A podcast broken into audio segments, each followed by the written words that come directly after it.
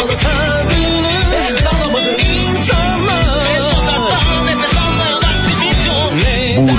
yeni teklisi İstanbul Beni Yordu'yla 4 Kasım Cumartesi günü saat 12'de Rengarenk programının konuğu.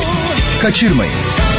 Beni yoldun, beni yoldun bunu biliyordun Ne kadardın bir nefes aldın dilime dolandın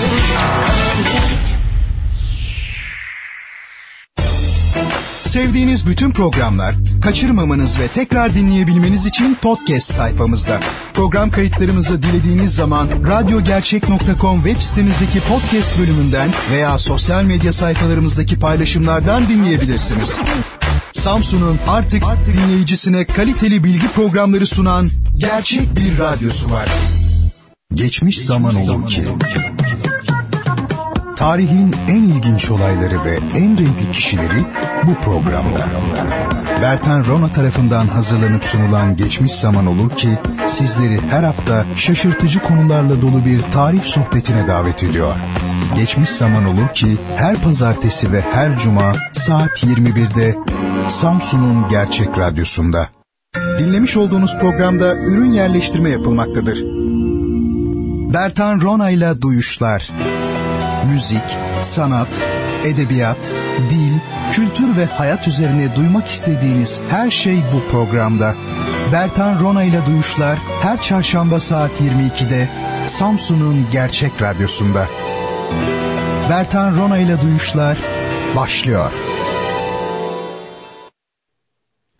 Sevgili dinleyicilerim, hepinize iyi geceler diliyorum. Bertan Rona ile Duyuşlar programındasınız ve Bertan Rona'yı dinlemektesiniz. Programı her hafta sizler için hazırlayıp sunuyorum. Çarşamba geceleri saat 22'de canlı yayında, Radyo Gerçek canlı yayında e, bir saati aşkın süreyle beraber oluyoruz sizlerle. Geçen hafta görüşemedik. Radyo e, Gerçek'te program yapmaya başladığım ilk günden bu yana yani Bertan Rona ile Duyuşlar yayın hayatına başladığından bu yana ilk defa bir tekrar program e, yaptık. Bir aksaklıktan dolayı şehir dışındaydım. Bendeniz bir e, şeyde, kongrede. Onu daha evvel duyurmuştum size. Aslında sizler için e, sözümü tutmamış değilim. Bir e, kayıt yapacaktım stüdyoya gelip. E, fakat bir konferansım vardı salı akşamı. Ben o konferansı tamamen unutmuşum. E, son anda konferansı tabii hatırlayınca iyi ki hatırladım. Yoksa konferans gürültüye gidebilirdi. E, onu yapmak durumunda kaldım ve ertesi sabah hemen yola çıkacağım için e, sizlere yapacağımı söylediğim kaydı maalesef e, yapamadım. Sizler de duyuşların eski bölümlerinden biriyle yetinmiş oldunuz. Şimdi ama kaldığımız yerden aynı hızla e, devam ediyoruz. Bu arada e, söz oraya geldi. Küçük bir anons yapıp öyle başlayayım. E, bu konferanslar dizisi e, geçen e, salı başlamış oldu. E, önceki salı herhalde tam hatırlayamıyorum işte hangi salıysa artık.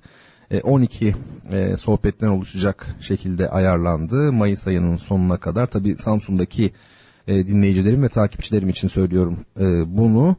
Bu şeylerden salı akşamları olacak e, bu sohbetler ve iki haftada bir yapılacak. Onlardan istediğinize gelebilirsiniz. Müstakilen takip etme imkanı var çünkü konular birbirinden bağımsız. Bir de perşembe günleri bir felsefe topluluğumuz var öyle söyleyeyim.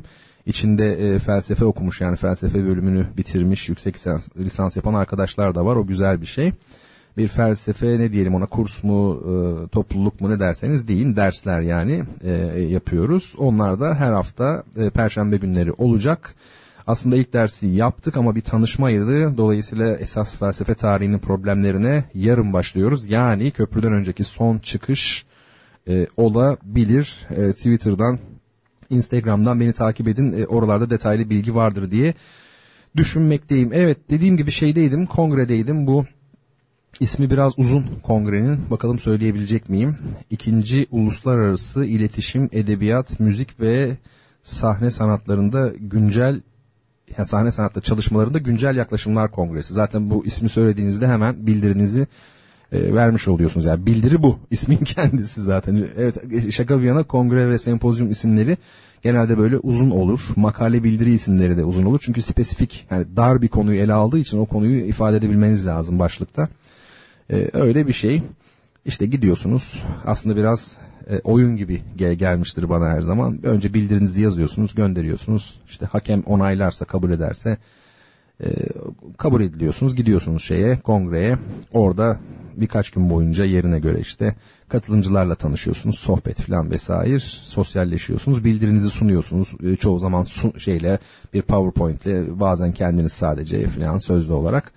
Böyle e, şey e, bir şeyler yani kongreler. İleride kongre ortamlarına dalacak olanlar için söyleyeyim ama şeyler güzel. Kekler filan e, efendim çay kahve bunlar iyi oluyor. Beni özellikle o kısmı ilgilendirdiği için. Efendim şimdi gördüğünüz gibi Bertan Rona yine bıraktığınız kadar çılgın beyin fırtınası yaşayarak devam ediyor. E, şimdi biz e, daire üzerine konuşacaktık. Öyle kalmış aklımda. Umarım yanılmıyorumdur e, tevafuk oldu. En son bu e, ikonoloji dersleri bir yaptık bir tane ikonoloji dersi. Orada da bir hani semboller üzerine konuşurken daire üzerine konuşmuştuk. Şimdi onu biraz e, genişleteyim, ele alayım.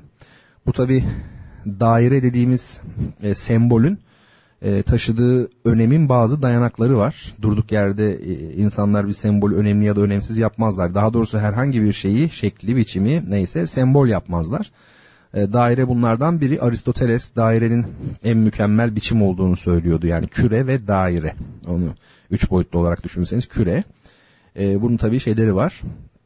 E, sebepleri var. Şimdi çok ilginç bir yerden girmiş olduk. Geçen haftalarda yanılmıyorsam işte Mehmet Esen'in miydi yani birinin sözü o sözün sahibi kim söylemiş ilk onu ben Mehmet Esen diye kalmış aklımdan hani Türkiye'de iki hafta televizyon izlemezseniz çok şey kaçırırsınız ama iki yıl izlemezseniz hiçbir şey kaçırmazsınız diye e, bahsetmiştik. Yani bir görüntü var bir şey değişiyormuş gibi ama hiçbir şey değişmiyor. Aslında bu e, işte daireye bizi götüren ilk şey belki de. Bu çağda biz bunu böyle gözlüyoruz. Televizyonla falan memlekette şunlar oluyor bitiyor ama aslında hiçbir şey değişmiyor gibi. E, antik insan ya da arkaik devirlerin insanı bir bakıyordu gündelik hayatında çok şey değişiyor. Öyle değil mi yani? Yağmur yağıyor işte bulutlanıyor hava kapanıyor şu bu yıl içerisinde şöyle bir düşünecek olursanız. Ama sonra bir başa dönüyor. Hakikaten de bu dünyanın yörüngesinin belki işte daireye yakın olmasından kaynaklı bir şey mevsimlerden bahsediyorum. Yani sürekli değişen bazı şeylere rağmen bazı şeylerin hiç değişmemesi. Ki biliyorsunuz e, felsefe de bununla başlamıştır. İonya'da özellikle doğa felsefesi işte Thales olsun, Anaximandros olsun o düşünürler Anaximenes. E, bir ilk madde yani öyle bir ilk madde olsun ki her şey ondan çıksın. Her şey değiştiği halde o hiç değişmesin. İşte bu bu düşünce daire öyle değil midir yani bir şeyler değişiyor gidiyor ama başa dönüyordur mesela. E, bu ilginç. Sonra bunlar tabii ilk gözlemler. İlk yapılan ilk gözlem türü. Tabiata dönük, dışa dönük gözlemler e, Aristoteles de ay altı alemin kevnü fesat alemi olduğunu düşünüyordu. Yani ay altı alem yani ay gökyüzünde duruyor ya ondan bu tarafa e, bize doğru olan her şey e, işte dünyanın o toprak, ateş, hava, su filan bir de ay üstü alem. Orada artık yıldızların orada kozmik bir takım şeyler e, başlıyor. Orada ne yok? E, kevnü fesat yok yani oluşmak, var olmak ve yok olmak yok. Orası daimi işlerin olup bittiği. Aristoteles e, dünyadaki şeylerin e, bizim dünyamızdaki e, nesnelerin yukarı aşağı doğru özellikle hareket ettiğini ama yukarı doğru çıkıldıkça yani gökyüzünde o felekler var ya dönen o kısımda artık dairesel hareket olduğunu söylüyordu. Geceleyin hakikaten de yıldızlar nasıl dönüyor böyle değil mi? Bir eksen etrafında dönüyor Polaris'in kutup yıldızının etrafında. İşte burada da e, bir e, daire kavramına doğru zaten bir sembolizmine doğru gidiyoruz. Bir de bir hiyerarşi ortaya koymuş oluyoruz. Yani hareketler hiyerarşisi e, daire dikey ve yatay olana karşı bir üstünlük olarak telakki edilmiş oluyor. Devran ve seyran bizde vardır yani devir dönüyor ve seyran siz seyrediyorsunuz. Tabi bu kozmik şeyler yani e, ilk insanları en çok etkilemiş olan şey galiba gökyüzüydü. Biz tabi modern kentlerin ışıltılı ortamı içerisinde artık pek yıldızları göremiyoruz. E, köylerde belki e, görme imkanı kaldı biraz veya kırsal bölgelerde. E, keşke görebilsek. E, yani Aristoteles'in diğerlerinin bunları neden düşündüğünü çok daha rahat anlardık. Hiçbir yere gitmeyen hareketleri daire yani onu demek istiyorum. Bir de tabii ikincil gözlemler var. Doğrudan e, kozmolojiyle ilgili olan değil, daha pratik diyelim hayatın içerisinde nedir mesela? Gerçi güneş diyeceğim şimdi o da kozmolojik ama güneşin insan hayatına doğrudan etki eden bir tarafı var. Yani gündüzü belirleyen şey e, güneş. E, yıldızlar gibi değil yani. Şimdi güneşin yuvarlak olması, daire şeklinde diyelim, ayın öyle olması, insan kafasının daire şeklinde olması. Bunlar önemli şeyler. Bunlar da ikincil gözlemler olabilir mesela. Sonra bir de bilimsel buluşlar var. Şimdi ne ilgisi var daireyle diye düşünebilirsiniz ama ne işi, ne işi olduğunu hemen size söyleyeyim bir örnek. Mesela tekerleğin icat edilmesi. Tekerlek e, şimdi e, yuvarlak olduğu için tekerlek yani kare olsaydı e, şey yapamazdın yani. Yürüyemezdin. O bakımdan tekerlek kutsaldır çoğu e, düşüncede, inançta. Biliyor musunuz bu da e, meşhur düşünür veya peygamber olduğu hep tartışılır ya işte.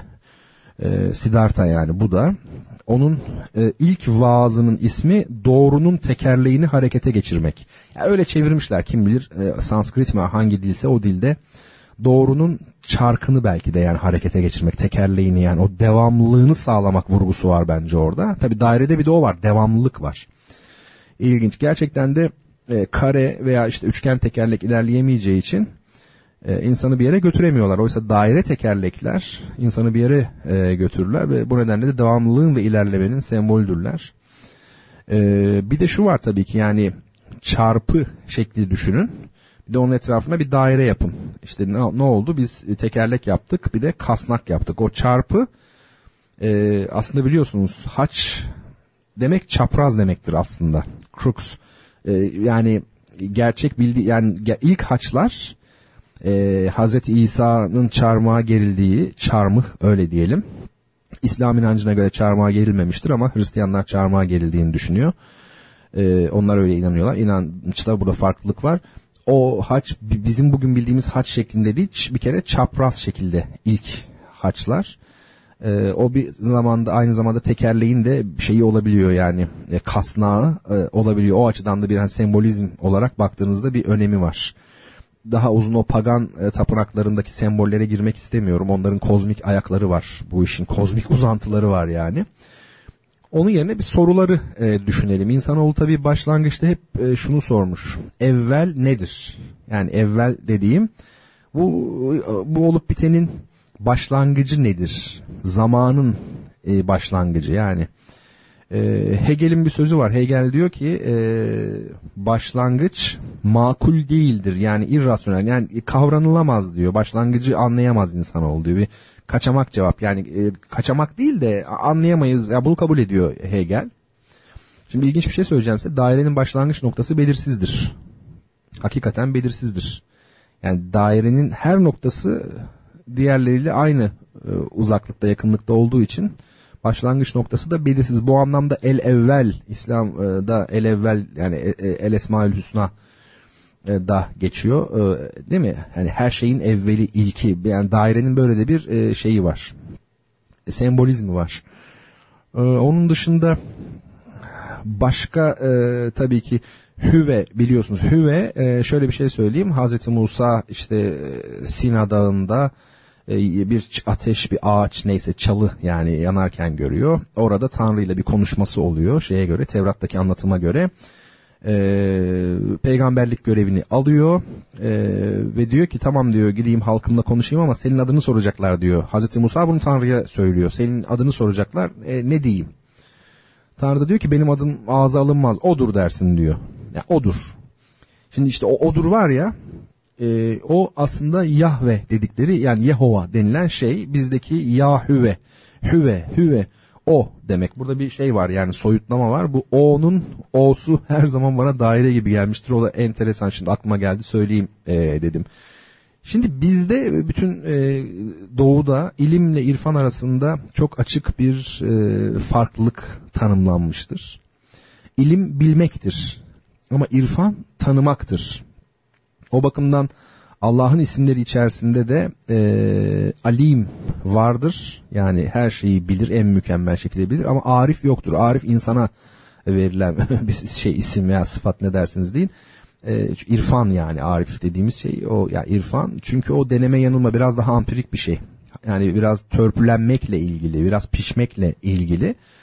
O açıdan daire e, irfanı da karşılamış oluyor. Neden? Çünkü köşeleri yok. Yani e, köşeleri yok. E, köşeli değil, sivri değil. Öyle ya gençlikte hepimiz işte dünyayı değiştirebileceğimizi zannederiz. Çok sivri konuşuruz. Köşeliyizdir. Efendime söyleyeyim karşıtı kabul etmeyiz.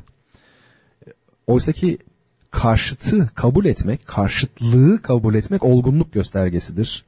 E, dairenin biliyorsunuz en yakın noktaları en uzak noktalarıdır aynı zamanda. Karşıt noktalardır. Yani karşıtların, zıtların birliğinin de çok güzel bir sembolü. Köşeleri de yok. O anlamda olgunluğun da e, sembolü oluyor. Çok ilginçtir uzak bir gönderme belki ama şeyin dairenin adaletle de bir ilgisi var. Nasıl yani derseniz yuvarlak masa şövalyelerini düşünün derim. Neden yuvarlak masada oturuyorlar? Köşeli bir masa değil dolayısıyla hiyerarşi yok. Kimin üstün olduğu belli değil. Herkes eşit yuvarlak masa. Böyle de bir özelliği var. Sembolizm şaka değil. Sembolizm çok ciddi bir iş. Boşu boşuna daire sembolü e, insanlığın evriminin belli bir noktasında önem kazanmış olamaz. İşte bunun gibi bir takım kavramsal süreçler sonunda olmuş. Aslında doğrudan felsefe bu işte. Kavram üretiyorsunuz yani. Dolayısıyla siz bakın dikkat edin pek çok şeyi tek bir sembolün, tek bir kavramın altına sığdırıyorsunuz. O bakımdan bir rakursi, kısaltma uyguluyorsunuz. E, felsefe kısaltma olmadan, genelleme yapmadan olamaz. Mesela şimdi diyelim ki e, siz bana bir insan e, gösterin diye ben size sorsam sokakta siz bana birini tutarsınız ha işte insan dersiniz. Ben size derim ki hayır adamın adını sorarım kadının adını sorarım neyse e, diyecek ki bana işte benim e, adım Betül adam diyecek ki e, benim adım da Serdar attım. E, ben diyeceğim ki siz o zaman bak bu Serdar'mış bu da Betül'müş ben insan istiyorum. İnsanı da bulamazsınız çünkü insan e, bir şey kavram yani kavramların da real hayatta aslında tam karşılıkları yok. Sonradan real hayatta dönüyorlar belki ama e, gittikçe daraltıyorsunuz. Yani şey gibi küçük ölçekli harita yapmak gibi kaybınız artıyor. E, onu demek istiyorum. Dolayısıyla kavramlarda ve sembollerde şey çoktur, genelleme çoktur ama insan beyni bu, bu böyle çalışıyor. Önce kavram, çünkü anlamak için bu lazım bir gözlük gibi. Ondan sonra detayda yine aç. O başka bir şey. Ama kavramlaştırmak zorundasın. Duyu verilerini, aldığın bütün duyuları kavramlaştıracaksın. Zaten o olmadan anlayamıyorsun. E, çok yakın bir arkadaşım e, görsellikle ilgili bir e, doktora tezi yapmıştı. Benim de ilgimi çeken alanlar bir kitap e, çalışmam var onunla ilgili. Ben de istifade etmek için birkaç soru sormuştum. Çok ilginç bir şey öğrendim. Biz görürken aslında e, gördüğümüz değil e, bir anlamda kafamızın içindekini görüyormuşuz. Yani şöyle bir şey. Mesela sandalye var diyelim. Biz baktık ona sandalyeye. Aslında beyin şöyle çalışıyormuş bizim bebekliğimizden itibaren e, defalarca görüyoruz ya sandalye, sandalye, sandalye falan. Bütün bunların toplamından oluşturduğu bir sandalye kavramı var aklımızda. Mesela şimdi size desem ki kafanızda bir sandalye canlandırın veya ağaç canlandırın. Hepimizin aklına bir şey geldi değil mi şu an? Tamam. Ama o sokaktaki hiçbir ağacın ya da hiçbir sandalyenin karşılığı değil aslında. O bir kavram işte. Ortalama bir şey yani değil mi? Soyut. Yani şu an rengi de yok, bir şeyi de yok. Bir şey geldi. Ha. İşte biz sandalyeye baktığımızda önce e, beynimizde var olan o şeyle sandalye kalıbıyla diyeyim bir eşleştirme yapıyormuş gözler ve beyin. Match. bir uyuyor mu uymuyor mu hani Terminator gibi. Hani var ya böyle Terminator filmde bakıyor bu kadın o mu falan. Aynen öyle. Bakıyor sandalyeye. Eğer kafasın kafamızdakiyle uyuşuyorsa ha o zaman bu sandalye diyormuşuz. Bu da şeyi gösteriyor. Hani insanlar belli konularda hiç görüş değiştirmiyorlar ya böyle. ön yargı böyle devam. Ön yargı demeyelim de yani sabit fikirlik yani devam ediyor işte. Biraz da bundan belki. Ve hani e, biz nesneleri oldukları gibi değil olduğumuz gibi görürüz. E, düşüncesi de e, biraz bu anlamda doğru gibi. Tabii bu düşünce biraz şey e, aşırı e, idealist hatta öznel idealist diyebileceğimiz yani subjektif idealist bir düşünce ama o da çok tehlikelidir. Ve başka bir bahis. Bir de tabi bilgiye karşı bir de kalp var. Bilgiye karşı kalp, gönül denilen şey. E, bizde tasavvuftaki sekr hali. Hristiyanlıkta da var bu vecd işte kendinden geçme ekstaz yaşanıyor ya böyle azizler azizeler yaşıyor filan. E, orada da bakın mesela daire gibi dönülür. Bizde Mevlevilikte de öyledir ya dönmek. Bu bir anlamda kalp işi herhalde. İlginçtir. Kalp kelimesi de dönme ile ilgili e, bir kelime. E, ilginç. Dönüyorsunuz yani. O kan dolaşımını herhalde belki de ilk insanlar e, gerçi kan dolaşımı çok uzun zaman sonra bulundu ama ona yakın bir e, noktadan hareketle e, o adı vermiş olabilirler kalbe. Kalp dönme anlamında Ara, Arabi olarak söylüyorum bir şey yani. İşte tavaf etme, işte atomların, gezegenlerin. Çok ilginç. Stephen Hawking e, evrenin bir küre halinde olduğunu düşünüyor E, yani bilimin geldiği, dayandığı son noktada böyle bir görüş var. İlginçtir. Aristoteles'in görüşü de öyle. Küre olduğunu düşünüyor Aristoteles evrenin. O da ilginç. Bizim kültürümüzde de dairenin çok büyük önemi var. E, evlerimize mesela daire diyoruz ki hiç daireye benzemediği halde.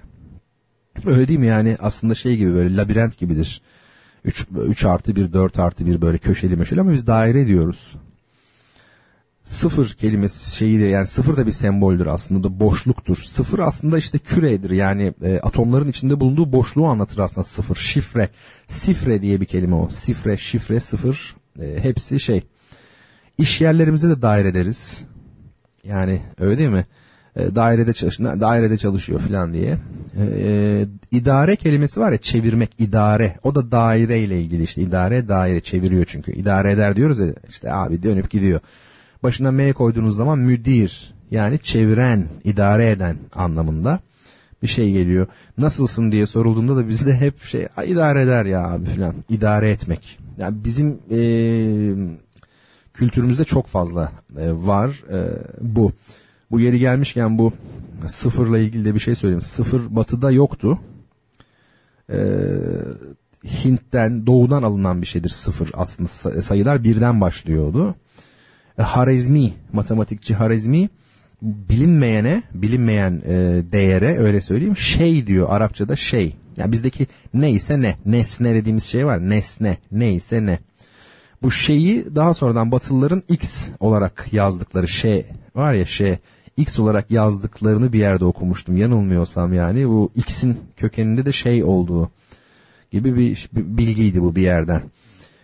Ne ise ne ağır bir felsefi havaya dökmek istemiyorum işi ama bu nesne kelimesi yani neyse ne bizatihi şey yani bu Kant'ın söylediği gibi dinganzih Almanca e, kendinde nesne bizatihi şey yani Kant diyor ki biz nesneleri eşyayı ne olursa olsun kullanabiliriz ama e, bu onları bildiğimiz anlamına gelmez.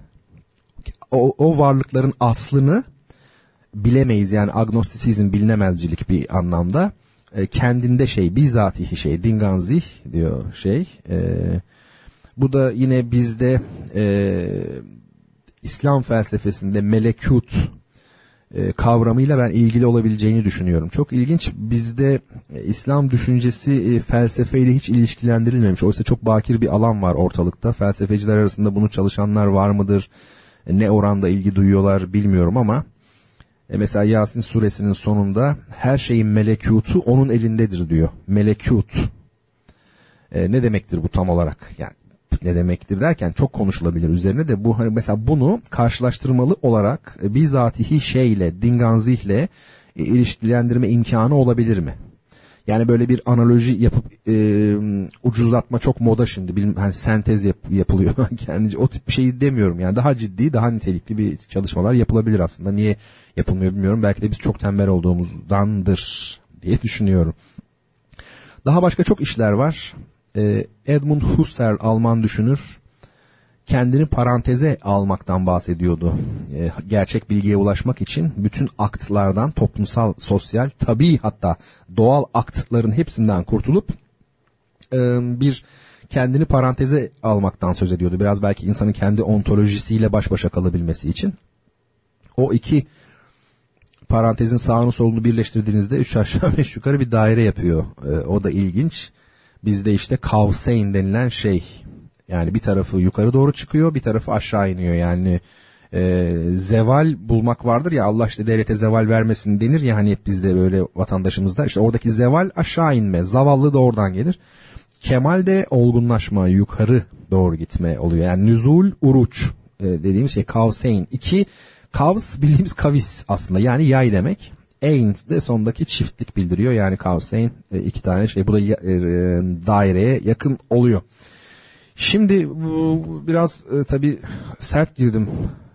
İzmit dönüşü, kongre dönüşü, aşırı bilim havası aldığım çok belli oluyor herhalde. O yüzden biraz çok güzel romantik bir müzik dinleyeceğiz ama romantik derken laf olsun diye değil de gerçek romantik. Rus romantizminin en büyük bestecisi, daha doğrusu son büyük bestecisi diyelim Sergey Rahmaninov. Rahmaninov denk geldi hakikaten yani bunu ben ayarlamadım. Rahman var ya o, o, o da oradan. Rahmaninov çünkü Tatar kökenli aslında ailesi. E, ama Ruslaşmış bir aile 200 yıl boyunca. Yoksa Rus bestecinin soyadı niye Rahman olsun? Yani Rahmaninov Rahmanoğulları gibi bir şey.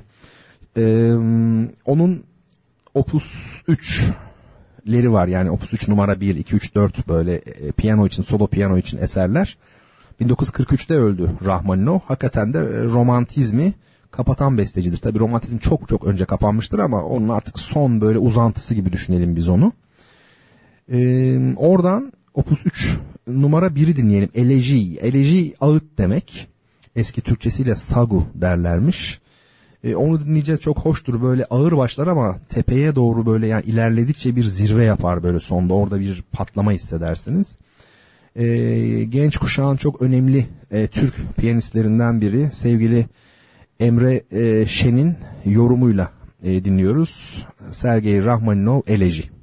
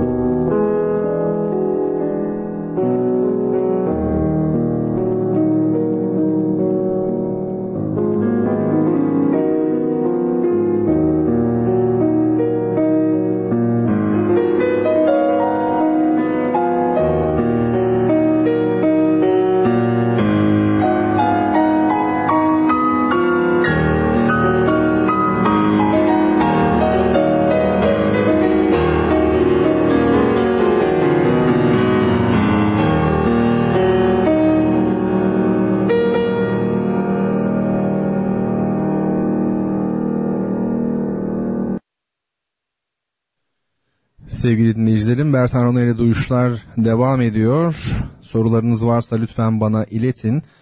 Ee, Twitter hesabım Bertan Rona şeklinde. Instagram'da da yine Bertan Rona olarak varım. Instagram'da zaten herhalde sadece sizin için e, kullanıyorum. Nadiren oluyor bu.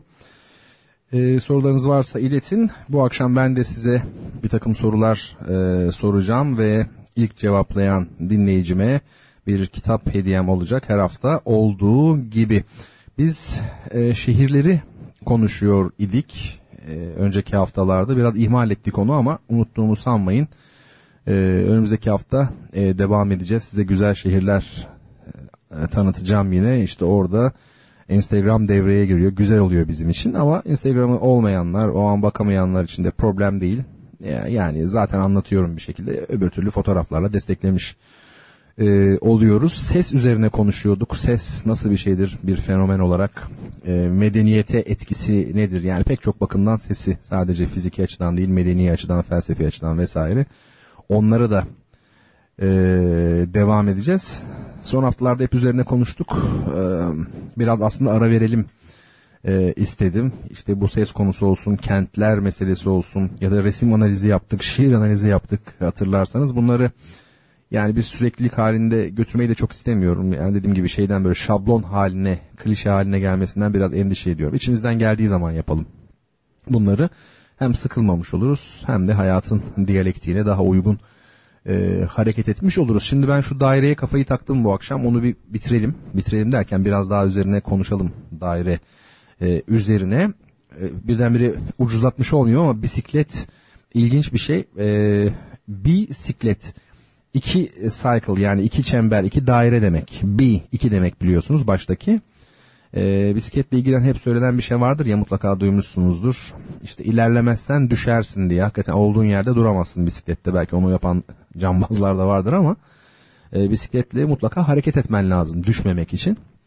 E, bu da bazı şeylerin sembolü olarak yorumlanmış. Tabii bir de çok e, çevreci bir e, ulaşım aracı gerçekten. Çok yaygınlaşmasını çok isterdim Türkiye için ama biraz herhalde şey e, zor öyle olursa e, birileri para kazanamaz gibi görünüyor. İşte e, yani şöyle şunun kararını vermek gerekiyor galiba ya e, e, para kazanılacak ya da bütün dünyayı e, kurtaracağız. Yani bu konuda bir seçim yapılması e, gerekiyor.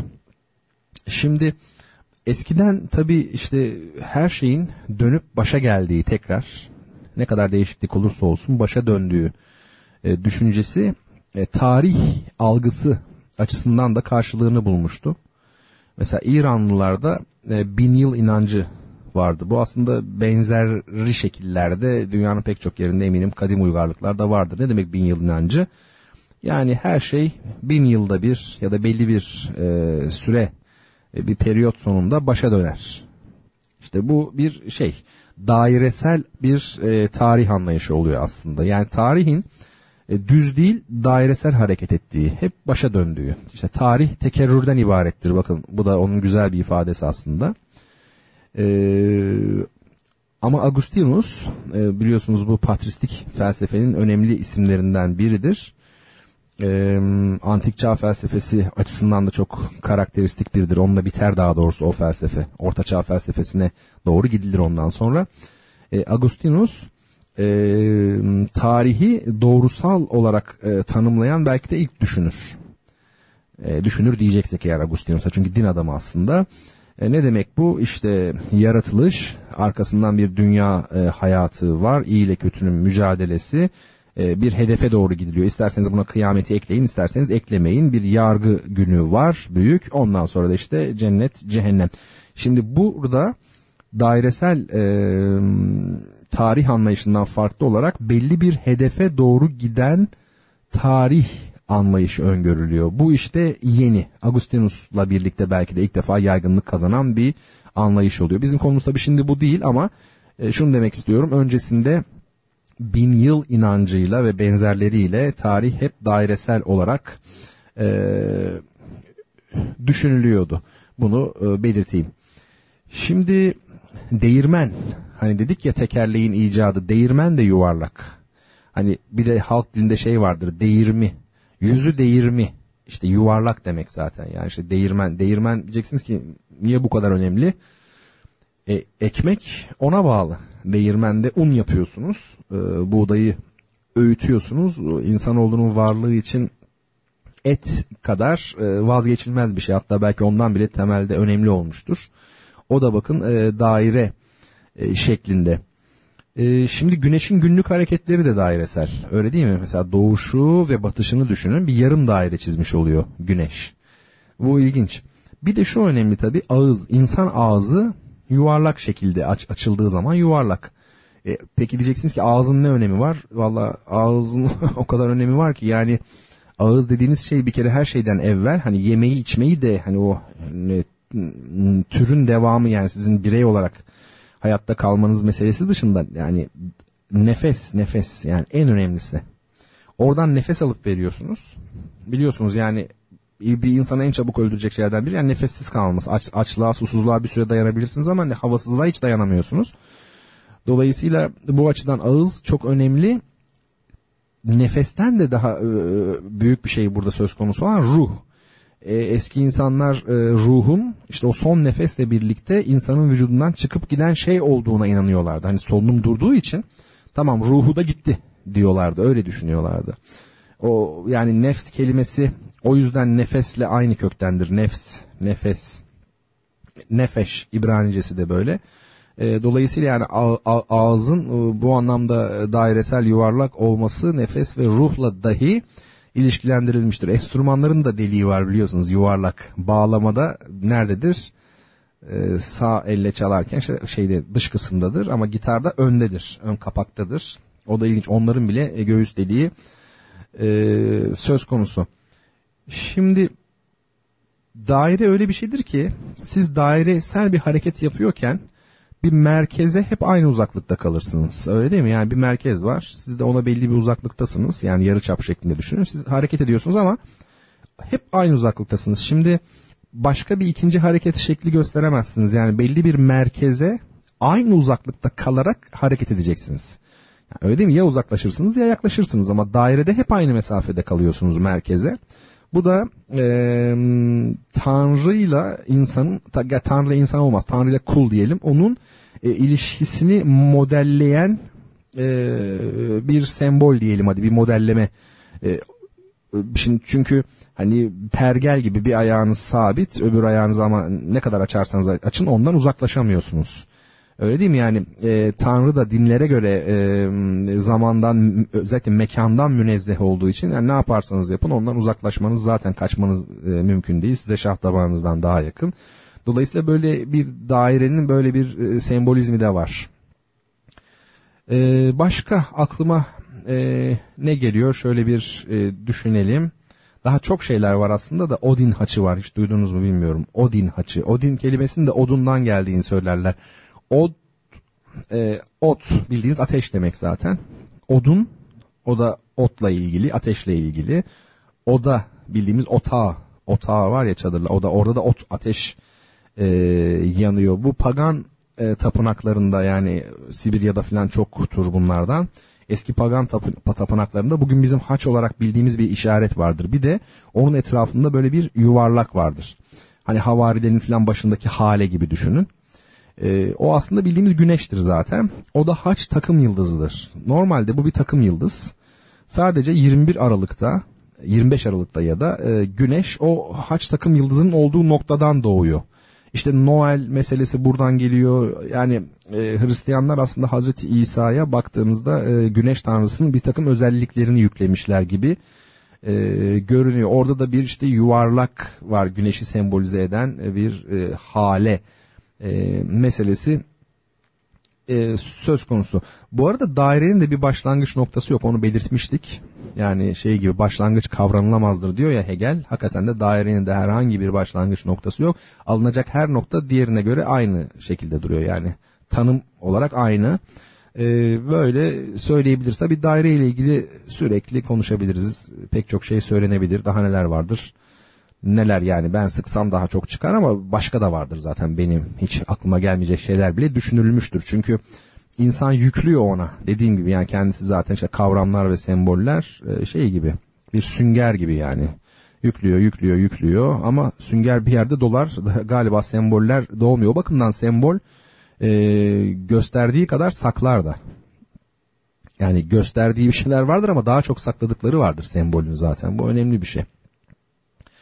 Şimdi e, geçen hafta ünlü Fransız besteci Bizet'in e, doğum günüydü.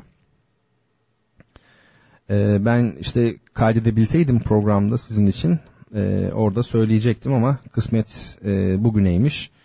E, Bizet'den kısaca size bahsedeyim. Sorularınız varsa sorun. Ha bu arada bir soru vardı ben onu hemen cevaplayayım. Kubbe ile ilgili bir e, soru sorulmuş. Siyah İnci nickname ile yazan arkadaşımız sormuş.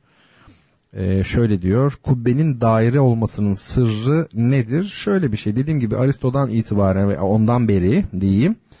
E, gökyüzü tanrısal olanla, yeryüzü ise e, insani olanla, beşeri olanla ilişkilendirilmiş. O bakımdan Ayasofya gibi yapılara baktığınız zaman kare bir plan vardır. Üzerine bir kubbe oturtulmuştur. O kare hani dört duvarı var ya işte esas ana yapıyı oluşturan bu dört duvar aslında e, dünyevi iktidarın unsurlarıdır işte. Ne gibi? E, hikmet, adalet, cesaret falan var ya yani dört tane.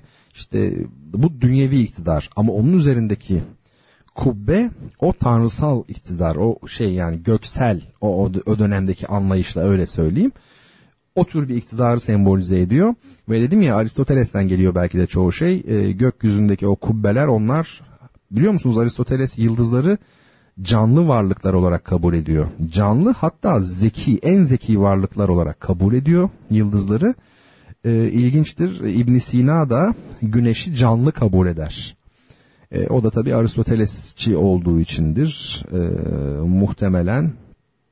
E, böyle bir şey kabaca böyle söylemiş olayım şimdilik. Yani hakikaten ama o kare şekli dünyevi iktidarı kubbe onun üzerine oturtulan kubbede ilahi gücü iktidarı sembolize ediyor. Şimdi sorularınız varsa lütfen e, bana sorun Bertan Rona Twitter hesabından e, sevgili dinleyicilerim. E, ben size zaten soracağım. Bu şimdi dinleyeceğimiz müzikten sonraki kısımda ben size güzel bir soru soracağım. O soruyu bilene de kitap göndereceğim mutlaka. biraz felsefi bu soru. Bugün felsefeden gidiyoruz. O soru da o tür içerikli bir soru. Ama biz şimdi bize üzerine kısaca bir duralım. Şimdi müzik tarihinde harika çocuklar vardır. Şimdi sanat e, dallarında gelişim belli bir yaşta olabilir. Yani kişiden kişiye göre bu değişebilir. Ee, bazı sanat dallarında küçük yaşta hiçbir şey olmaz. Belli bir yaştan sonra ancak yetenek ortaya çıkar. E, edebiyatta hiç düşün, duydunuz mu siz? Küçük yaşta çok büyük edebiyatçıydı falan. Olmaz öyle bir şey yani pek mümkün değil. Ama müzik öyle bir alan değil. Teknik beceri çok ön planda olduğu için müzikte küçük yaşta aşırı derecede başarılı olan e, bir takım insanlar çıkmış ve çıkıyor.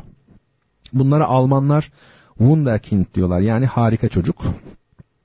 Prodigy e, İngilizcesi bu harika çocuklar çoktur müzikte. E, bunlardan e, üç tanesi müzik tarihinde çok önemlidir. Gerçek yani harika çocuk olarak çok çok ön planda olanlar. Biri Mozart, Wolfgang Amadeus Mozart. Bir tanesi George Bizet şimdi üzerinde çok kısa konuşacağımız bize. Bir tanesi de Rus besteci Sergei Prokofiev. Bunlar gerçekten harika çocuk imişler öyle söyleyeyim. Bize e, çok ilginç Carmen operasının hepimizin bildiği Carmen'in bestecisi ama çok genç yaşta ölmüş 37 yaşında. Bestecilerin e, böyledir yani büyük sanatkarların e, kaderi böyledir. Ya çıldırırlar ya erken ölürler. Bunun nedenleri var yani bu tesadüf değil. E, Van Gogh 36 yaşında 35-36 yaşında ölmüştü. Mozart 35 idi. Bize 37. Bu işler biraz öyle oluyor. Bize Carmen operasını yazdığında ee, yaşı işte 37 idi yani hayatın sonunda yazdı zaten Carmen'i. Ve hiç beğenilmedi Carmen. Hiç beğenilmedi. Çok büyük bir başarısızlığa uğradı. Yerden yere vuruldu. Eleştirildi. Ee, zaten Bize'nin ölümünü biraz da buna bağlarlar. Yani bize çok büyük hayal kırıklığı yaşıyor. Carmen beğenilmeyince işte bir süre sonra ölüyor. Çok kısa bir süre sonra ölüyor. Aynı yıl içinde. Ve tabii ki hiç klasik hiç değişmeyen bir şey. Ee, bugün değil Bize'nin hatta bütün e, opera edebiyatının, opera literatürünün en önde gelen eseri hangisidir diye bir anket yapsanız Carmen bir numaraya oturur diye düşünmüyorum. Oturabilir yani kuvvetle muhtemel. E, bu hep böyledir. Van Gogh çok özel resimler yaptı ama hayatı boyunca 800 civar yağlı boya, 700 de çizim yapmıştı 1500 civar toplam. Bir tanesini satabildi Van Gogh sadece. Ama bugün bakıyorsunuz işte e, Yıldızlı Gece ya da Irisler, efendim ay çiçekleri gibi şeylerine e, çalışmalarına işte milyonlarca dolar e, para verilebiliyor. E, tabii sanat eserinin değeri hemen anlaşılmıyor. Bir süre sonra anlaşılıyor. Bu çok normal bir şey. Böyle olması gerekir zaten. Sanatçı da bu yönüyle aslında bir anlamda modern zamanların peygamberi ya da din adamı oluyor. O yüzden sanatçıları eleştiremiyorsunuz. Eleştirdiğinizde belli bir kesimden çok büyük tepki geliyorsa. Çünkü modernizm e, denilen bir din var. E, Batı Avrupa'da Rönesans sonrasında din, reformasyon sonrasında din insan hayatından süpürüldü. Yani din e, yani kağıt üstünde bir Hristiyanlık var. Avrupa medeniyeti kendine Hristiyan diyor olabilir. Yani şöyle insanlar öyle diyor olabilir ama sokakta bunun karşılığı yok. Böyle olmayınca e, tabii insanın e, ruhsal hayatı noktasında bir, bir boşluk söz konusu. Oraya bir şeyin ikame edilmesi gerekiyordu. E, bu tabii sadece benim bu bir düşüncem değil yani bu çok yaygın artık çok bilinen bir düşünce. O boşluğa sanat dolduruldu denir.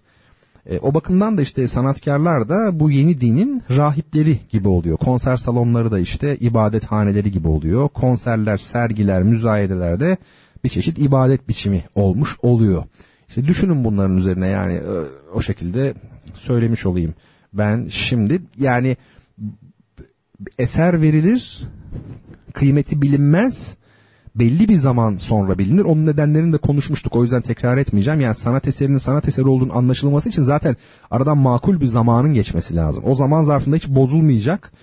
Hala aynı canlılığını koruyacak ki aa bu sanat eseriymiş bak bu kadar zaman geçtiği halde hala duruyor. İşte bu bunun denilmesi e, gerekiyor. E, Carmen de öyle oldu. Bize'nin Carmen'i. Tchaikovsky'nin Patetik Senfonisi de böyledir. Tchaikovsky onu yazdıktan daha doğrusu premierinden ilk seslendirilişinden 9 gün sonra hayatını kaybetmiştir. Kendi yönetmiştir premieri ve bildiğim kadarıyla kendi yönetiyor yanlış hatırlamıyorsam ve e, başarılı olamıyor, beğenilmiyor. Büyük bir hayal kırıklığı içinde 53 yaşında Tchaikovsky hayatını kaybediyor e, 1893'te. Şimdi e, Carmen'den Habanera'yı dinleyelim. E, Habanera Carmen'in en ünlü aryalarından biri. Carmen biliyorsunuz bir fabrikada çalışan bir işçi kızdır. Çok böyle cilveli bir işçi kız. E, onun ünlü bir aryası var. Şimdi dinlediğiniz zaman aa bu o muydu diyeceksiniz. Ben şimdiden cevap vereyim. Evet bu o. Yani işte bu Habanera Angela Georgiou söylüyor. Georgiou galiba bu. Yunan mı acaba soyadı? Gerçi çok iyi duyduğumda bildiğim bir isim ama şimdi düşündüm ilk defa. Neyse biz e, Fransız besteci Georges Bizet'in Carmen operasından Habanera'yı e, dinleyelim. Arkasından kitap ödüllü sorumuzun da olduğu bölümüyle duyuşlar devam edecek efendim.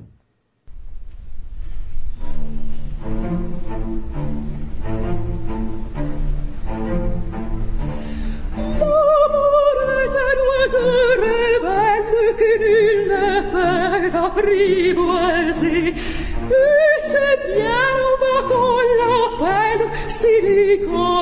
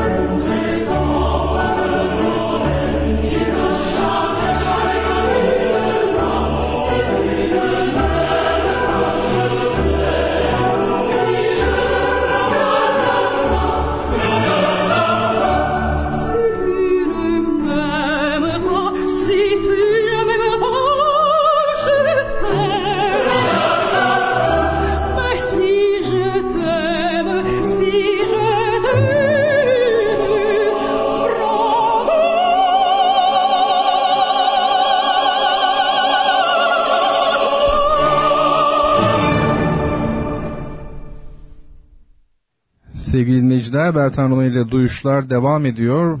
Ünlü Fransız besteci Bizet'in Carmen operasından Habanera adlı ünlü aryayı e, dinledik. Bir mezzo soprano aryasıydı.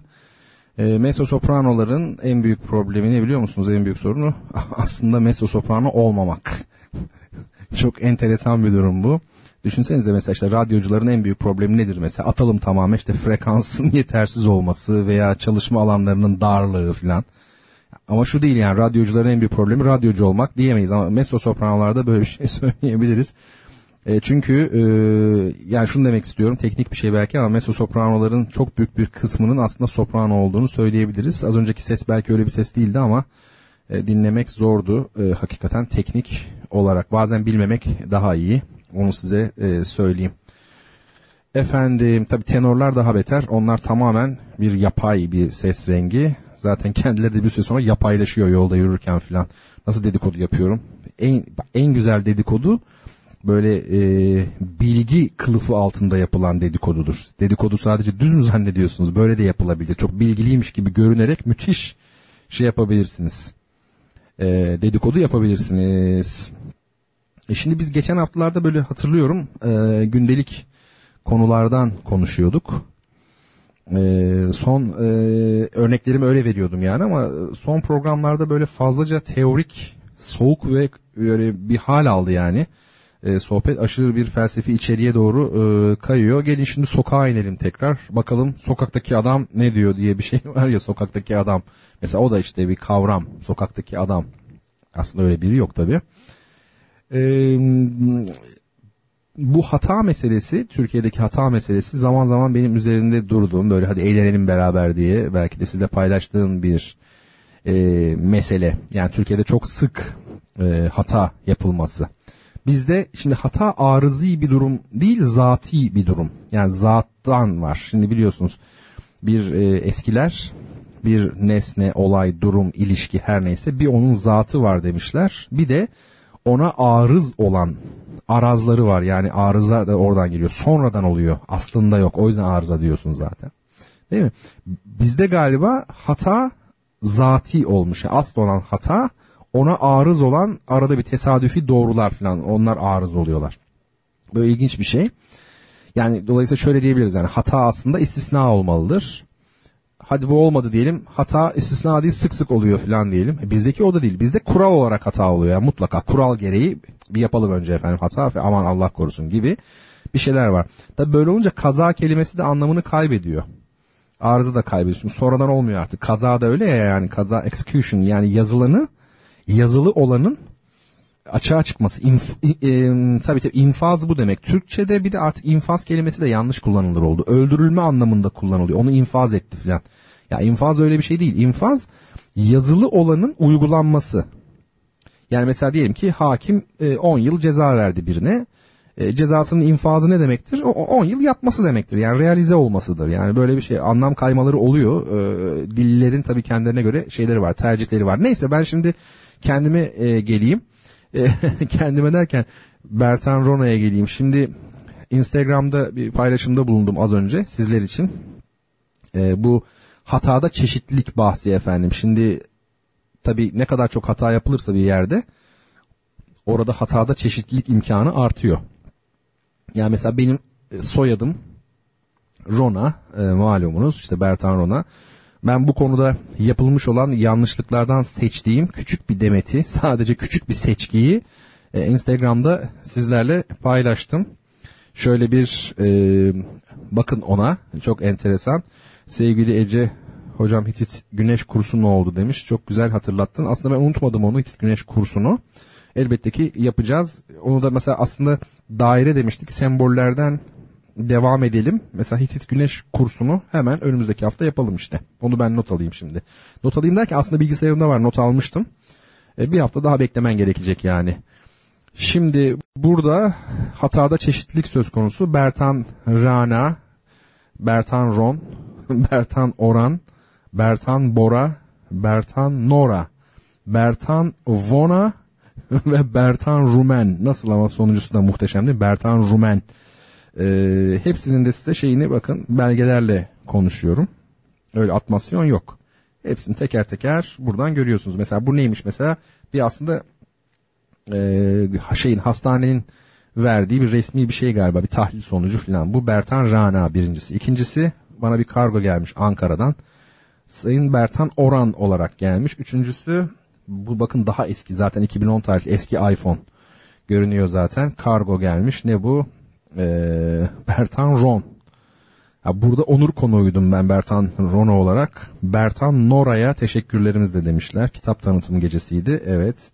Orada da şey. Bu mesela yine bir şey sonucu. EKG sonucu. Sana olan aşkımın resmidir diye göstermek isterdim. EKG öyle ya. Bertan Bora olmuş burada da en güzellerine biri Bertan Vona. Muhteşem resimdeki de ben değilim. o da o da yanlış yani. Her şey yanlış. Ve Bertan Rumen.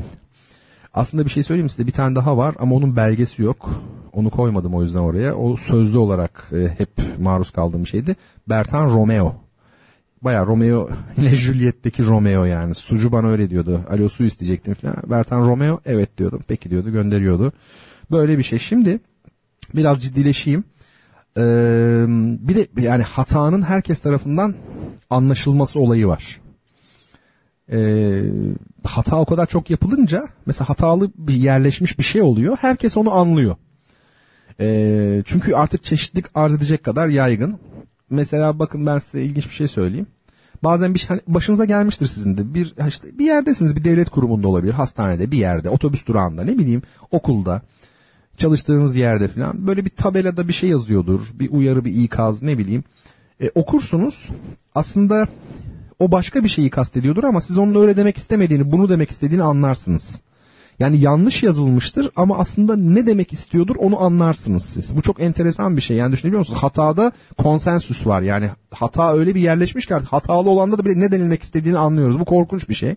Şimdi size bir örnek vereyim mesela ilginç. Benim e, bir ağır ceza hakimi olan bir tanıdığım vardı. Bir abim yani benden yaşça büyük böyle çok kıymetli bir insan. Onunla biz böyle zaman zaman sohbet ederdik. Ben tabii hani merak ediyorum e, işte nasıl bir meslek falan. Çünkü düşünsenize yani birine çok ağır ceza verip gelip e, evinizde eşinizle çocuğunuzla yemek yiyorsunuz falan. İlginç bir meslek. İşte bu şeyleri konuştuk. Hani yasalardaki Türkçe nasıl, dil nasıl, iyi, iyi anlatıyor mu falan. Bana bir örnek vermişti.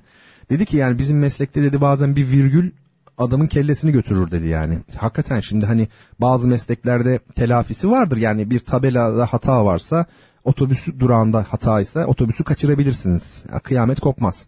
Ama şimdi hukuk söz konusu olduğunda yani bir adama ceza verilecek yani. Şimdi bu enteresan bir şey ve o kişi o hakim olan e, tanıdığım bana şöyle yani kafamda kaldığı kadarıyla söylüyorum. Bir madde varmış bir şey işte kanunda mı yasada mı neyse şey yazıyormuş orada.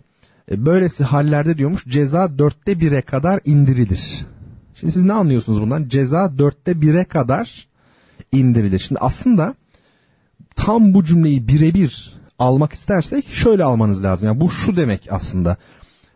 Ya birine 20 yıl ceza veriyorsan dörtte bire kadar indirilir. Yani 5 yıla kadar indir. Ne demek? 15 yılı at.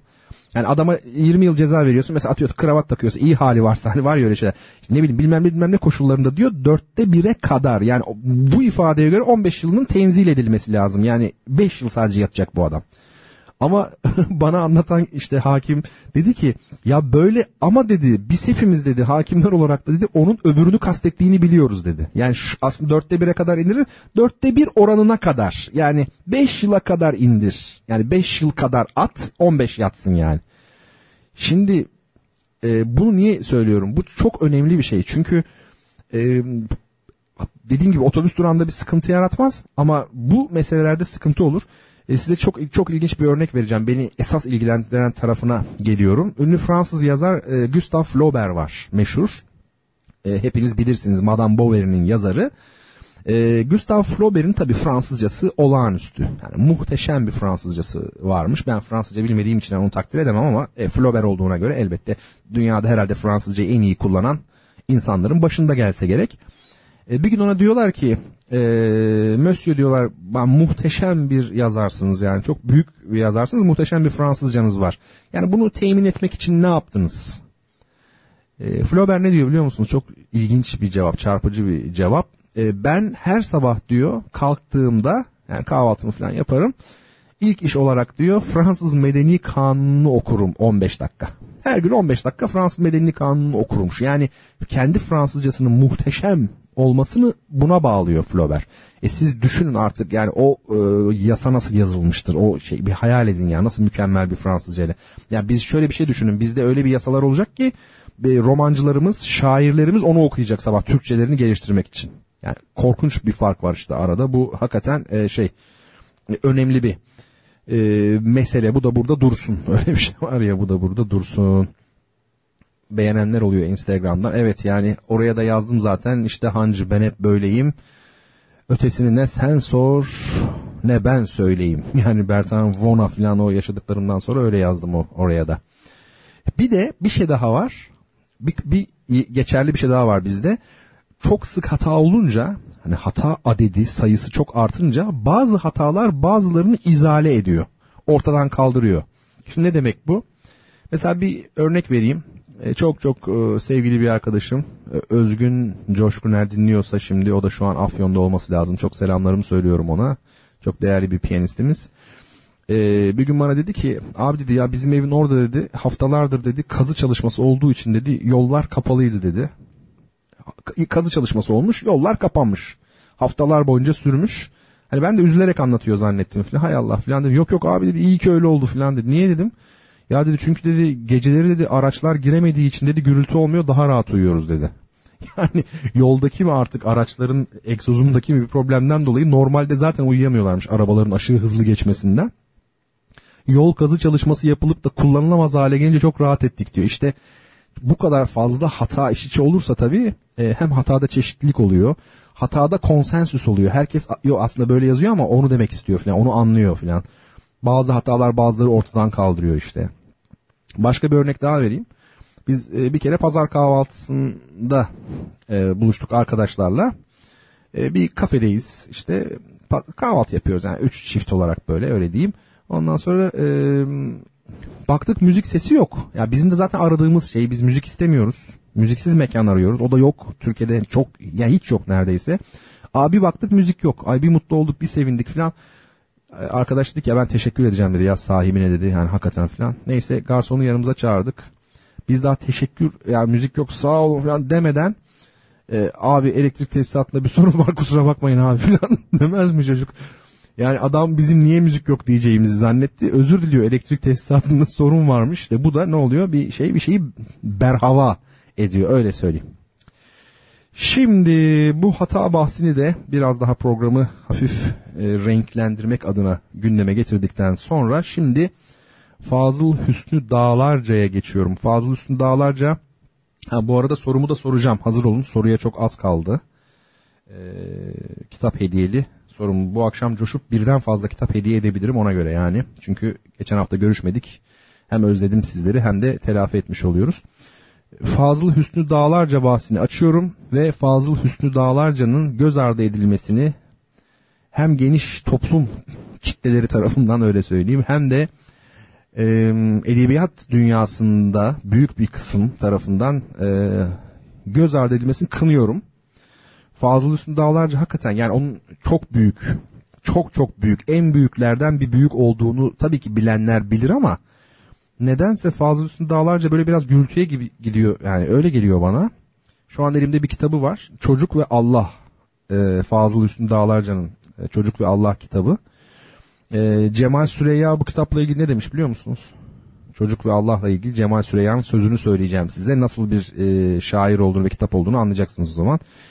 E, Türkçenin anayasası demiş. Yani çocuk ve Allah için böyle bir kitap. Hepiniz mutlaka alın. Fazıl Hüsnü Dağlarca kimseye benzemiyor Türk edebiyatında. Yani çok e, ayrık otu gibi müstakil, tekil bir varlık. E, tabii ki başlangıç itibariyle Necip Fazıl çizgisine yakın olduğu söylenebilir veya en azından o e, şeyden patikadan yürüdüğü söylenebilir ama ben o, o kanaatte de değilim. Belki biraz insan bedenine dair, insanın varoluşsal sorunlarına dair ilgileri, e, şiirlerindeki bu tematik onu belki o noktada bir akraba gibi gösterebilir Necip Fazıl'a. Fakat e, yönelimlerinin ben çok farklı olduğunu düşünüyorum. Fazıl Hüsnü Dağlarca çok daha parlak ve umutludur. Ee, tabii Necip Fazıl derken Necip Fazıl'ın ilk dönemini kastediyorum. Yoksa Necip Fazıl belli bir dönemden sonra şiirleri daha statiktir zaten hani. E, belli bir düşünceyle yazıldıkları için form olarak da sadeleşmiştir. Beyit olarak yazmaya başlamıştır belli bir noktadan sonra. O başka bir şey. Fazıl Hüsnü de çok parlak, çok umutlu bir dil var yer yer. Bir de anormal bir üretkenlik var. Yani herhalde Türk Edebiyatı'nda buna şaşırmayan kimse yoktur. Bir insan nasıl bu kadar çok yazabilir? Ee, var, çok yazanlar var ama yazdıklarının onda dokuzu çöplüğe atılacak. Tarihin çöplüğüne biz atmayacağız. Tarih atacak zaten. Problem değil bu arada. Hani bazı şairler çok yazıyor ya keşke çok yazmasa deniyor. Mesela Küçük İskender için çok söylenir. Çok iyi yazıyor da iyi şiirler aralarında az filan. Ya e, problem yok çok yazsın. Çok yazsın. İyiler az olsun. Zaten onlar kalacak merak etmeyin. O öbürleri gidecek yani. Bu her şair için geçerli. Mutlaka bu öyle. Ee, tarihte de böyle. Biz Ovidius okuyorsak bugün yani Roma döneminde işte efendim Lucretius, Virgil ya da Vergilius işte efendime söyleyeyim Ovidius bunların dışında şair yok muydu Roma döneminde? Vardı tabii ama onların yazdıkları yok oldu gitti unutuldu ama bunlar unutulmadı. Demek ki bir eleme var bir seleksiyon var.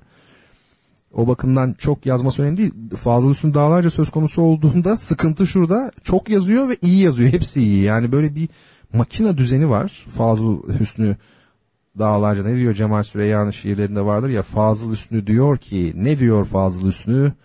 Keşke yalnız bunun için sevseydim seni. Evet biliyorsunuz şeyin Cemal Süreyya'nın ünlü şiirlerinden biri böyle bitiyor. Şimdi Fazıl Hüsnü Dağlarca'nın Balkon diye bir şiiri var bu çocuk ve Allah'ta. Daha doğrusu Balkon diye iki tane şiiri var. Onlardan iki numara olanını okuyacağım. İmgelere dikkat edin. Dil kullanımına dikkat edin. Düşünceye e, dikkat edin. Yani ne kadar büyük bir şair olduğunu yani çok rahat anlamak çok kolay hakikaten yani. Bakalım nasıl bir şiir. Balkon seni bütün arzu, bütün ruh, hayallerle kaybolmuş denizin dibi, seni ki ne kadar ne kadar yaşıyorum toprak altına giren hacimler gibi. Aşkın vahşi sahillerinden haber verir önümüzde göklere başlayan ada. Hayata ve manzaraya bağdaş kuran vücudumuz dolaşır iri kemikli masal dünyalarında. Ruhumuz bir denizdir ki açılmış sükun için.'' Sessizlik enginlere inen bir kuğu. Giden çocukluğumu duyurmaktadır yıldızların sonsuz çocukluğu.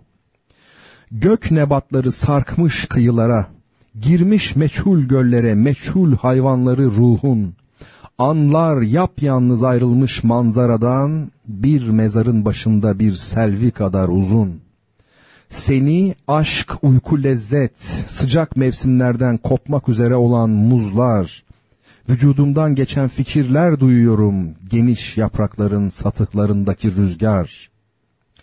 Önümde karanlığın en güzel yeri, düşer atmosferlerin bahçesinden bir zambak.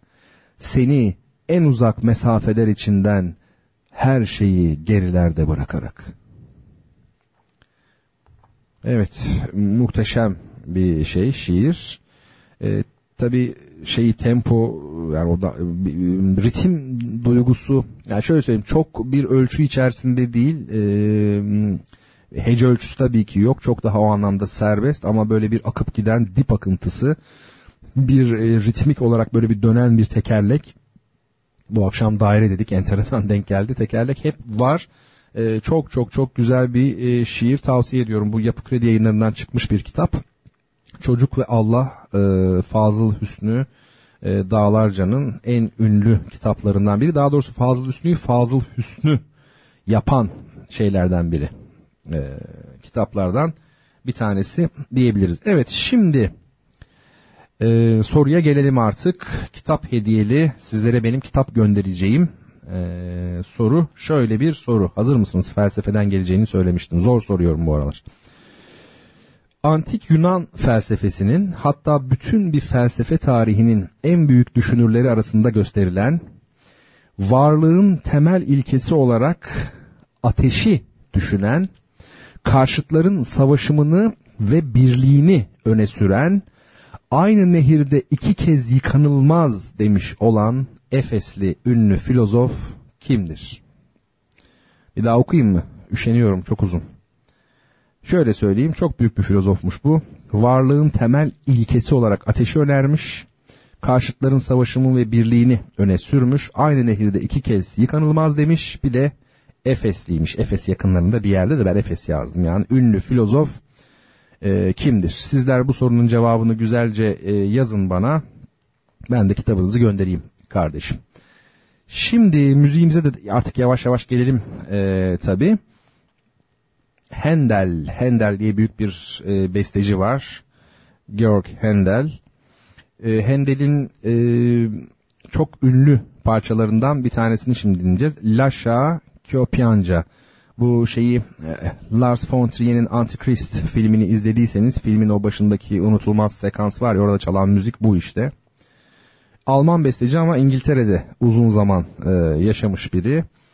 Ee, çok ilginç bir şey söyleyeyim size. Esprili öyle bir anekdot vardır. Handel tabi Alman İngiltere'ye gidiyor. Uzun yıllar orada yaşıyor falan. Geri geliyor memleketine bir ziyarette bulunuyor. Diyorlar ki ya hani dil bakımından sıkıntı çekmedin mi İngiltere'de diyorlar.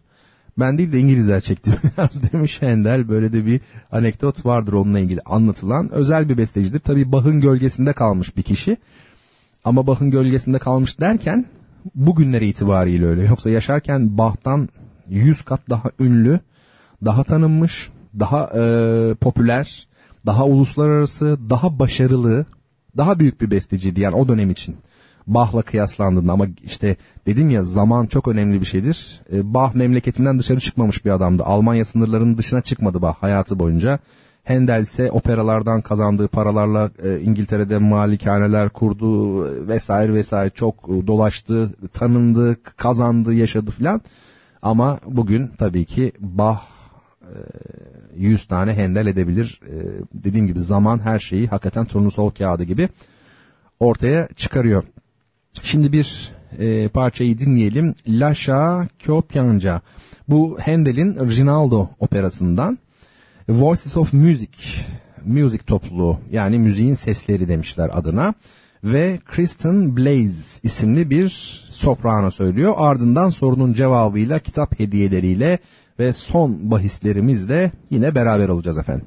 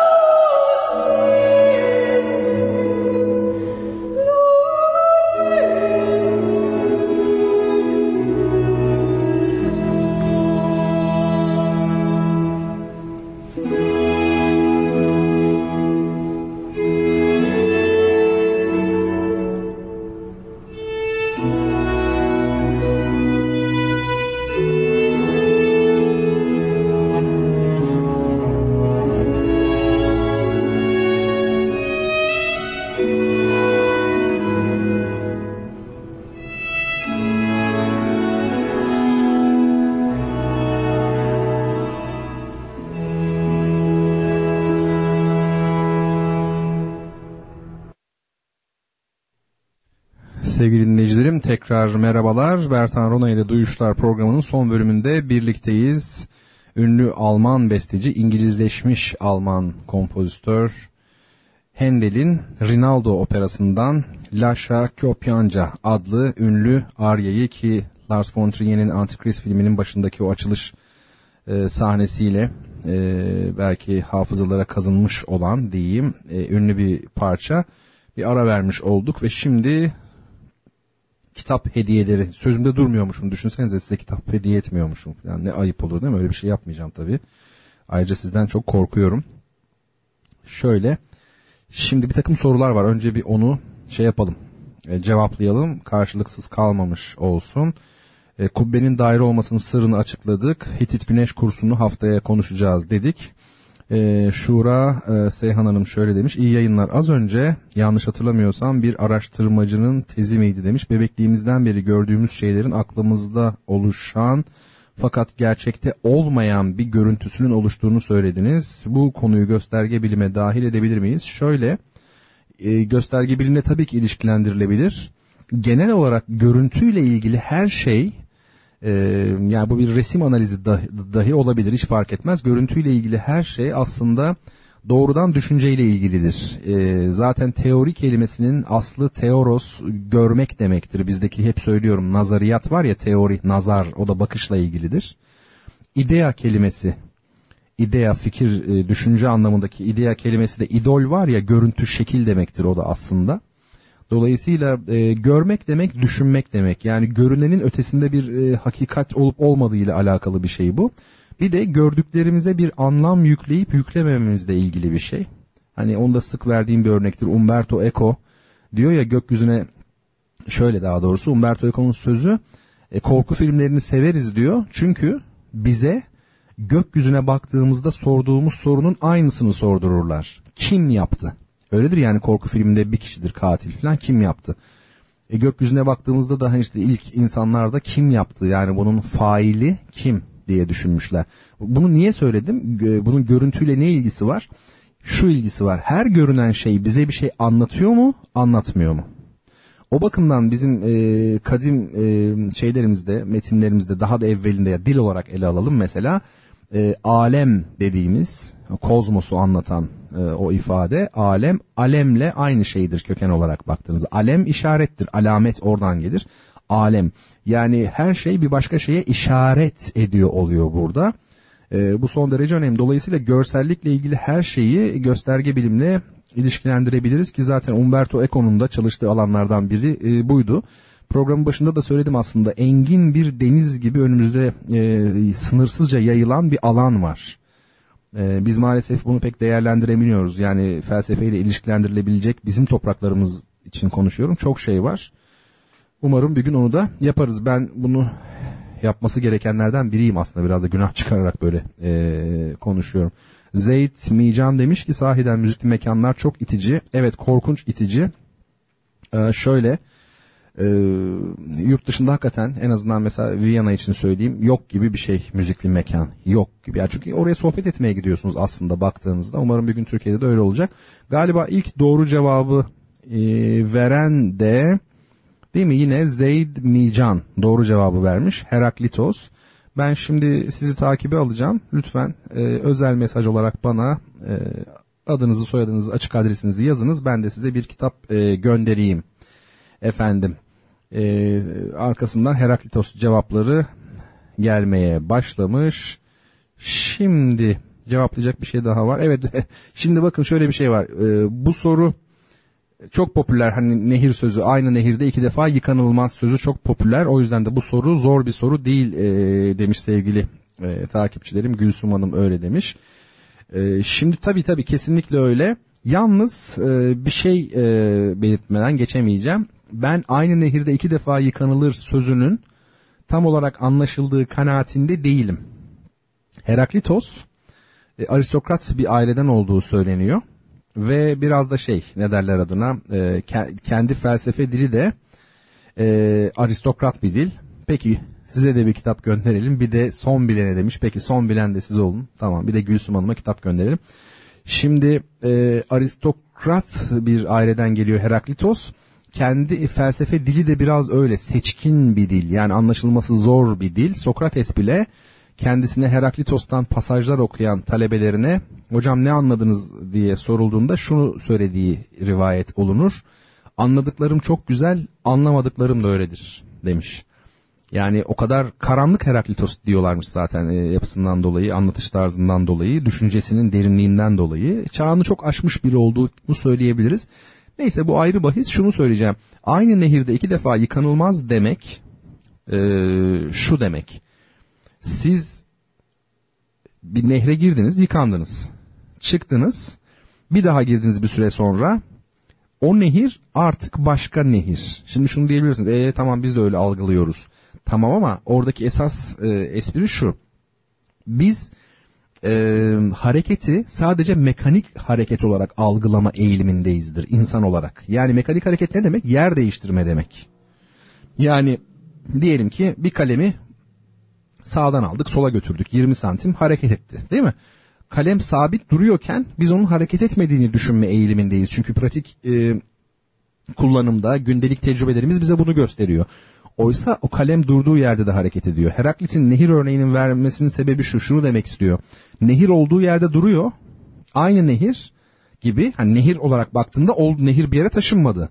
Ama kendi içinde sürekli değişti. Yani aslında mekanik hareketi, yani hareket kavramını mekanik olmaktan çıkarıp e, eşyaya, nesneye içkin bir hale getirmek. Yani e, biliyorsunuz o dönemde hareketin nesneye dışarıdan verildiği hatta bütün bu kainatta bir hareket var. Bunun ilk başlatıcısı kimdir, nedir? Öyle değil mi işte Aristoteles buna bir şeyler söylüyor. E, ilk hareket ettirici diyor Türkçesini söyleyeyim. Efendime söyleyeyim değil mi? İlk hareket ettirici.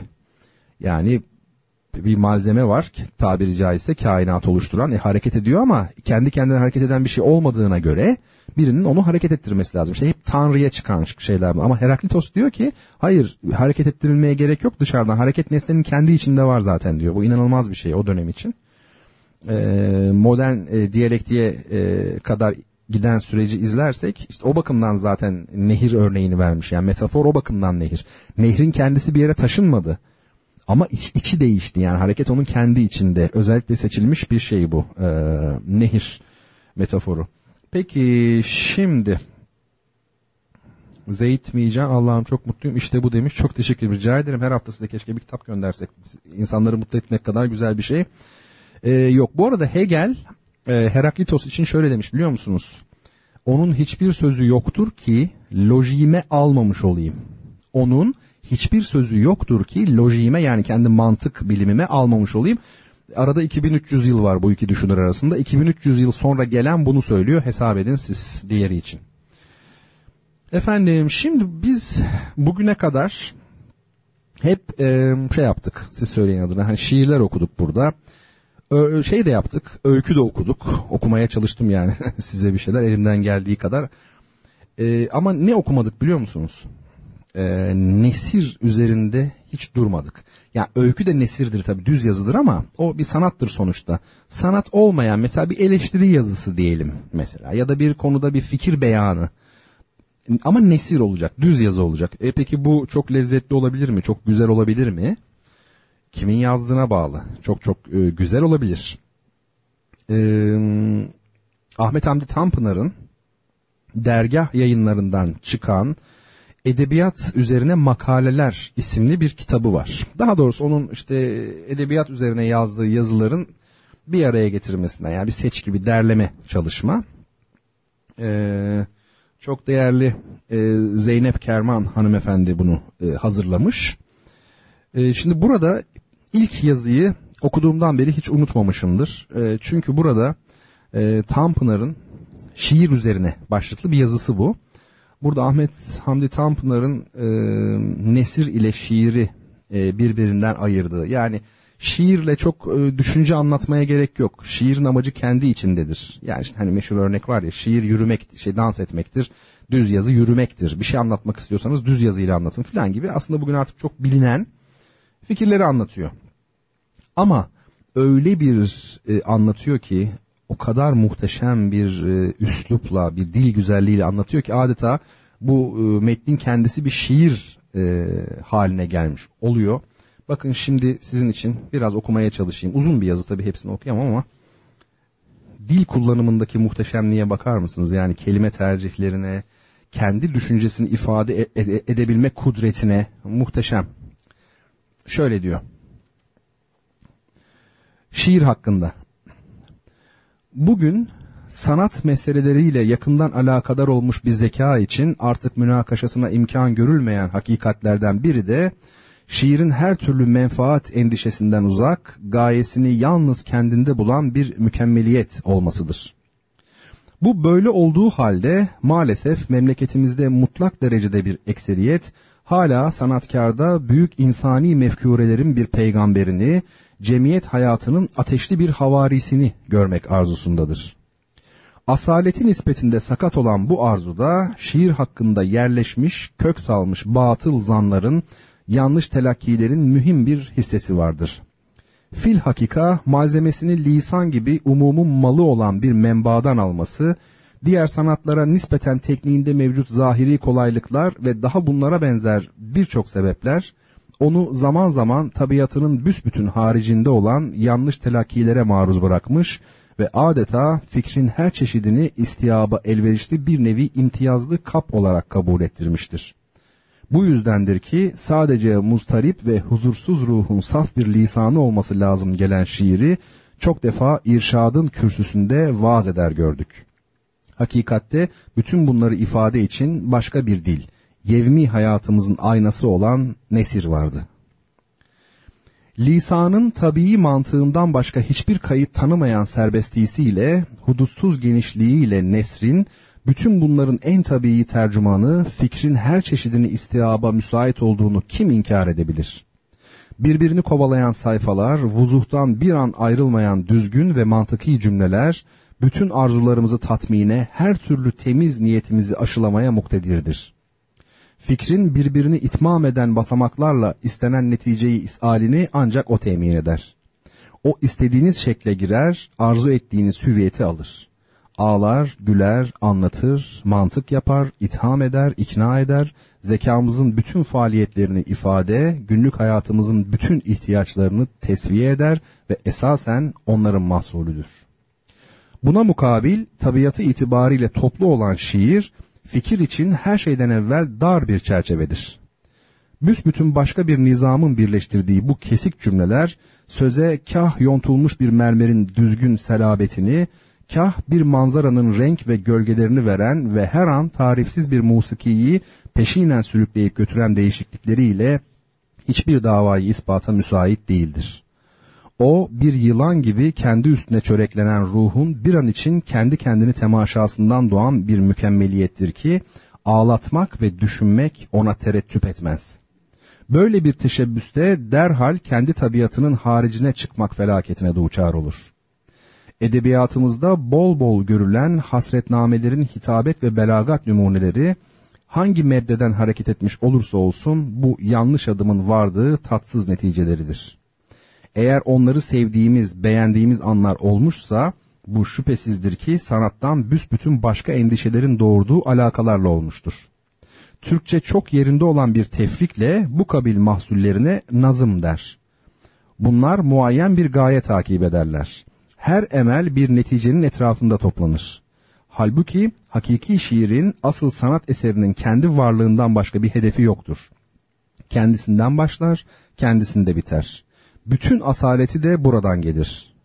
Ondan beklenebilecek yegane şey bizde bedi'i alaka dediğimiz ve hayatımızın maddi taraflarıyla gündelik endişeleriyle münasebetdar olmayan saf bir alaka uyandırmasıdır. Dedim ve ben de bittim artık. Ee, felaket bir dil ee, gördüğünüz gibi gerçekten e, çok e, muhteşem. Yani diyelim ki Ahmet Hamdi Tanpınar kadar net biliyoruz söyleyeceğimiz şeyi, söylemek istediğimizi. Ama acaba e, bu kuvvetle ifade edebilir miydik? E, burası işte tartışılır. Tabii ki Ahmet Hamdi Tanpınar olmak kolay değil, edemezdik. E, o edebildiği için Ahmet Hamdi Tanpınar ama en azından buradaki üslup, göndermeler, metaforlar, kelime tercihleri, e, kelime hazinesi bir örnek teşkil edebilir. E, herkes inceleyebilir. Kitabı bir kere daha tavsiye edeyim. Daha doğrusu kitabı da tavsiye etmiş olayım. Ahmet Hamdi Tanpınar'ın edebiyat üzerine makaleleri dergah yayınlarından çıkmış bir kitap. Bu arada Ahmet Hamdi Tanpınar e, Fransız edebiyatını ve müziği özellikle çok iyi bilen biri. Yani onun siz e, eserlerinde özellikle bu yazılarında bile eleştiri yazılarında bile fikir yazılarında bile e, edebiyat tam bahsettiği yerlerde işte efendim e, Debussy'den, Fransız müziğinden, Ravel'den e, e, söz açtığını görebilirsiniz. Yani bu da enteresan. Bizim edebiyatımızda müziği bilen insan sayısı azdır zannediyorum. E, şey öyle değil. Ahmet Hamdi Tanpınar müziğe yakın duran bir isim. Şimdi tekrar kontrol edeyim. Soru soran var mı acaba başka diye bir bakayım. Yoksa artık yavaş yavaş programı tabii ki toparlayacağız. Zeyt Mican elbette imzam olacak. Ee, hiç merak etmeyiniz. Kitabımı imzalayarak size göndereceğim. Bir tane de söz verdim Gülsüm Hanım'a ona da göndereceğim kitabı. Evet şimdilik başka bir e, soru görünmüyor. Sevgili dinleyicilerim kapatmadan önce yarınki e, felsefe grubunu ve salı günkü konferans dizisini tekrar duyurmak istiyorum. Instagram'da var oradan bakabilirsiniz aslında Bertan Rona adresinden ama bir kere şöyle bir derli toplu söyleyeyim. Bir e, Toplum Gönülleri Vakfı İğnedeliği Gençlik Merkezi'nde e, bir felsefe grubu kurdum. E, felsefe grubu demeyelim, felsefe dersleri diyelim. iki buçuk ay sürecek ve böyle bir e, sertifika demesek de diyemesek de aslında sertifika, katılım belgesi vereceğiz. İlk dersimizi yaptık ama ilk ders aslında daha çok kurallarımızı ortaya koyduğumuz, birbirimizi tanıdığımız bir ders oldu. Felsefe tarihinin e, esas akışına ikinci dersle birlikte geçecektik. Ancak benim kongre girince araya o da bu haftaya kaldı. Yani yarın köprüden önce hepiniz için Samsun'daki de için söylüyorum tabii son çıkış e, bilginiz olsun bir felsefe grubumuz var artık. İki haftada bir salı akşamları da yine aynı yerde konferanslarımız var. E, ikonoloji yorumlarını yaptım ilk olarak. Daha sonra herhalde bu önümüzdeki salı günü etimoloji ile ilgili var. Tarihten edebiyata işte müzikten e, bilmem nereye kadar mitolojiye e, kadar bir skalası var. 12 e, konferanslık bir dizi Mayıs ayına kadar sürecek. Ona da müstakilen beğendiğiniz konular varsa gelebilirsiniz. Anlatıyoruz, sohbet ediyoruz. Ondan sonra da hiçbir şey olmamış gibi ayrılıyoruz. Hoşça kalın diyoruz hayatın akışına. Karışıyoruz. Şimdi size güzel bir parça ile veda etmek istiyorum. Notlarımı aldım merak etmeyin. E, haftaya e, isteklerinizi yerine getireceğim. Hani şu konuyu ele alalım, şunu yapalım falan demiştiniz ya. Sadece Hitit Güneş kursu değil başka şeyler de var. Onları ben not aldım e, yapacağım. Bundan sonra da sezona böyle bir devam edeceğiz. E, devam etmiş olacağız. Okan Ersan var. Bir e, Kıbrıslı bir e, caz müzisyenimiz. Onun To Whom It May Concern e, ne deniyor buna? To Whom It May Concern e, Türkçe yani ilgilisine gibi. Da, hani şey vardır ya bu resmi yazılarda ilgili makam aslında tam olarak o demek. E, böyle bir parça e, son derece canlı güzel bir e, caz parçası. Onunla size veda ediyorum. Haftaya aynı gece gündemiyim çünkü çarşamba saat 22'de görüşebilmek dileğiyle hepinize iyi geceler efendim. Hoşçakalın.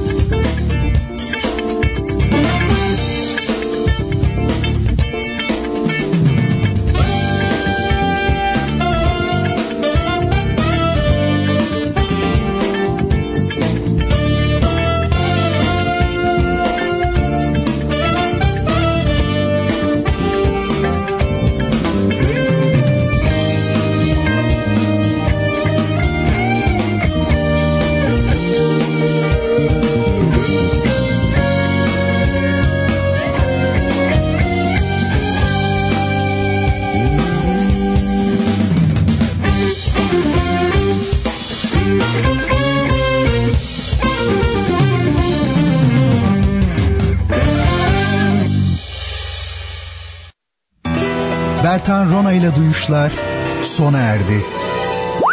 Bu program hakkındaki düşüncelerinizi dinleyen et radyogercek.com adresine mail atarak bize ulaştırabilirsiniz. Dinlemiş olduğunuz programda ürün yerleştirme yapılmıştır.